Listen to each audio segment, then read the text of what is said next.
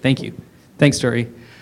Um, so I'm Sandeep. Um, uh, first of all, I think I see the sequencing of these events that Tori put together. I see a grand plan behind the scene of these talks.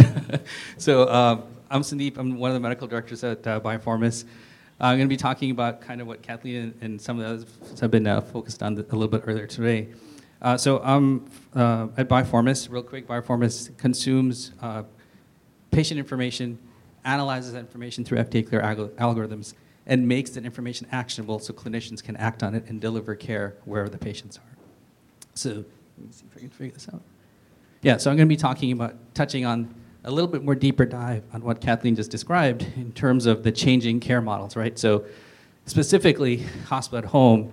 So you know there was a lot of great kind of background on how consumers have different touch points for accessing care from directly consumer directed care, which is kind of like primary care, and then more on the spectrum of acute care, that's where I'm going to be focusing on. So if you remember that chart that Kathleen just showed, this is that far left three columns, right, from chronic disease management and delivering acute care into the patient's home.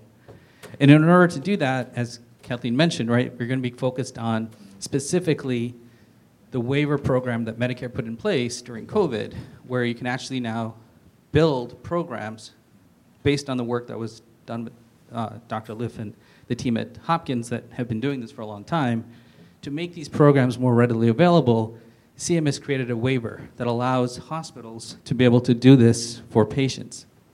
Um, so what this allows, what the waiver allowed for was if you had those steps that Kathleen touched on, twice a day nursing visits, supporting for ancillary services in the home, the waiver allows you to get reimbursed as if the patients were in your four walls of the hospital. So that's what the waiver program is. So in terms of the business models, nothing changes, right? Except the location of service is in the patient's home. Reimbursement, facility fees, everything else stays the same. And this is what happened, right? So 251 hospitals have been granted the waiver program since uh, over the last uh, 18 months or so.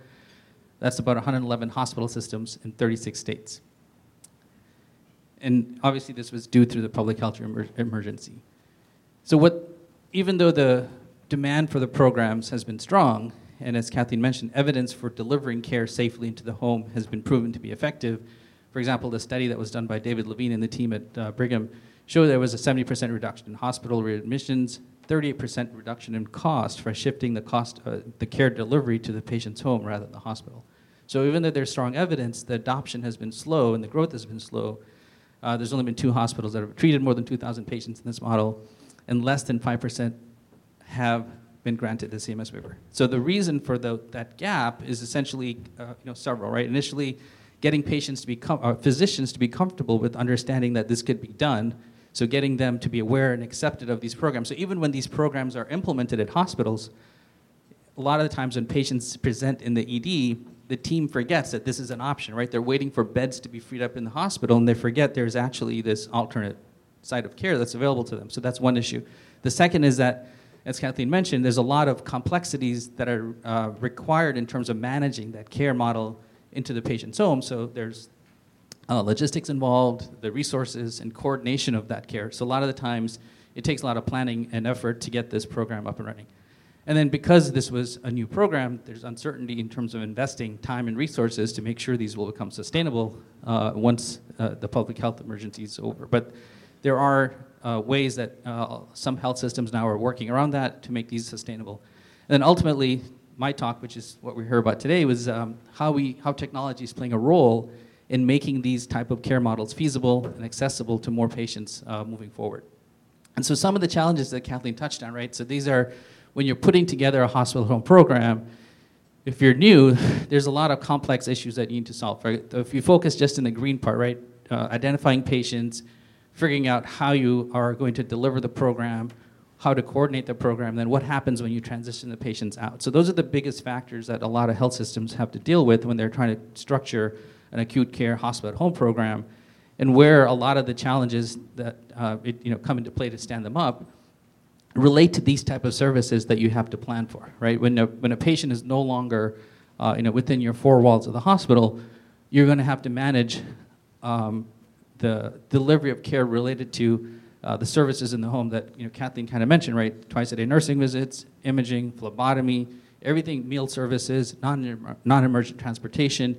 So if you think about it, if you're not built from a technology standpoint to coordinate and understand what the needs of the patient are, then it becomes challenging to make sure you're delivering those type of uh, you know, resources when needed by patients into the home.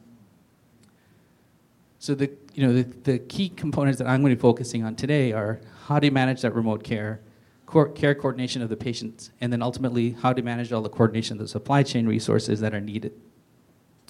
So starting with the first aspect of this, right? So if you start thinking about your infrastructure, obviously the EMR is going to be key because a lot of the workflows are based there. And then um, understanding what's happening with the patients from a health perspective to then be able to communicate, um, bring in extra resources virtually to manage those patients when it's not necessarily your care team on the ground, but looping in experts and um, the specialty consults that are needed. And then infrastructure in terms of communicating, uh, you know, what kind of applications and tools are patients going to have to actually be able to um, reach out and, and, get help when needed, or for your care team to communicate. So uh, to address any of the uh, gaps in uh, equity, you have to make sure that the technology infrastructure is in place, that you're delivering the components that patients can have as an access to your care team. And then managing inventory and then assigning tasks when needed to the care team members is actually going to be really critical as well. And then where it gets really challenging is outside the EMR, most in-hospital services, like you know when you need meals or pharmacy, it's all there. But outside the hospital, that's where a lot of these barriers exist when you're trying to build workflows that are not EMR centric but need to leverage resources that are in the community, right? So that's where a lot of these gaps come in place. And if you don't have the right infrastructure, it gets challenging to be able to combine all of these disparate point solutions that exist today. If you go to any place in the market, we saw some of the names on the slide, there's literally hundreds of solutions that solve individual, individually one of these problems. But combined, it's hard to put it all together into a program that's easy to operate and manage. So one of the ways that our the, the way technology is starting to play a role in this area is first understanding what's happening to patients, right? What is the, like um, Kathleen mentioned, is the patient weighing, weighing a turkey or is she actually changing weight that's relevant to you clinically? So understanding what's happening by providing the right tools for patients to be able to communicate and collect the right data.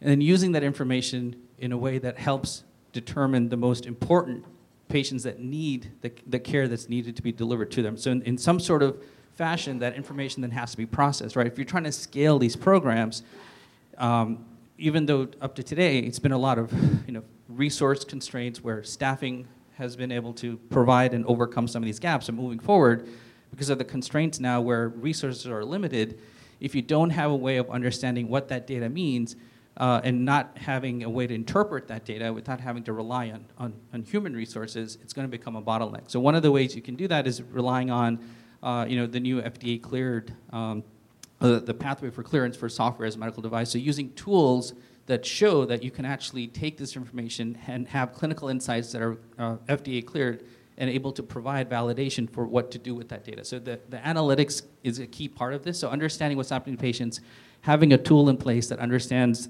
or can help interpret that information and then ultimately make that information actionable to your care teams so they can coordinate all the services that you need to support those patients uh, into the home. So this is essentially you know, the key components that you need to start looking at when you're starting to you know, manage acute patients in the home and any place that you can start to automate or use machine learning or AI tools to help understand which patients need what care and what in what capacity, those are the kind of tools that are going to be effective in helping scale these type of programs. So this is just a quick case study of, of how this could be put in place, right? So if you look at, uh, I don't know if this works. Oh yeah. So if you look at the top row here, so this is one of the FDA cleared algorithms that we use where it, what you're seeing is, you know, you've heard of remote patient monitoring, right? Where you're relying on episodic uh, for example, weight data or blood pressure data.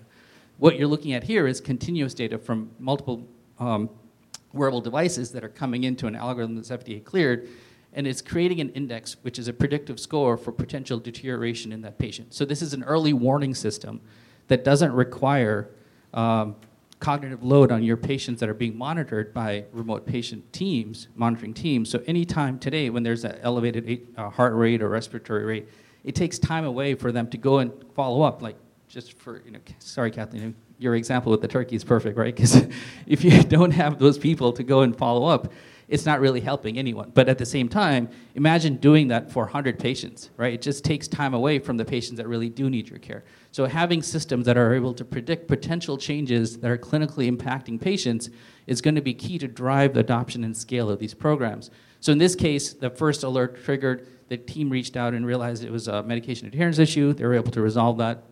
A couple days later, uh, another alert triggered, and what the team found out this time was that they were probably needing to be seen, so they took them to an outpatient center. And over the next couple days and weeks, the patient stabilized uh, and their health improved. So uh, this is an example of how continuous data can be used effectively. So there's a lot of, uh, you know, kind of you can see this transformation taking place where it was just, you know, what could we do in terms of remote patient monitoring? How could we use that data to help, you know, reduce, for example, CHF readmissions using weight data 10 years ago was a key indicator for potential readmission for heart failure. But now, with more complex patients and the shifting of more acute patients into the, uh, into the home or outside of the hospital situations, continuous data is starting to become more accepted as a way of uh, not just you know, pouring information into the EMR or driving information into the clinician's hands. It's more about building tools like this that are helping to make better infor- informed decisions about what's happening to patients. So this tool is actually looking at all these different parameters and by various different disease conditions is giving you an indication of the current uh, potential health state. And, and kind of what's happening behind the scenes here is, right, so if you have individual alerts that are happening in traditional systems, like when you have an elevated heart rate, those are all the alerts that would trigger.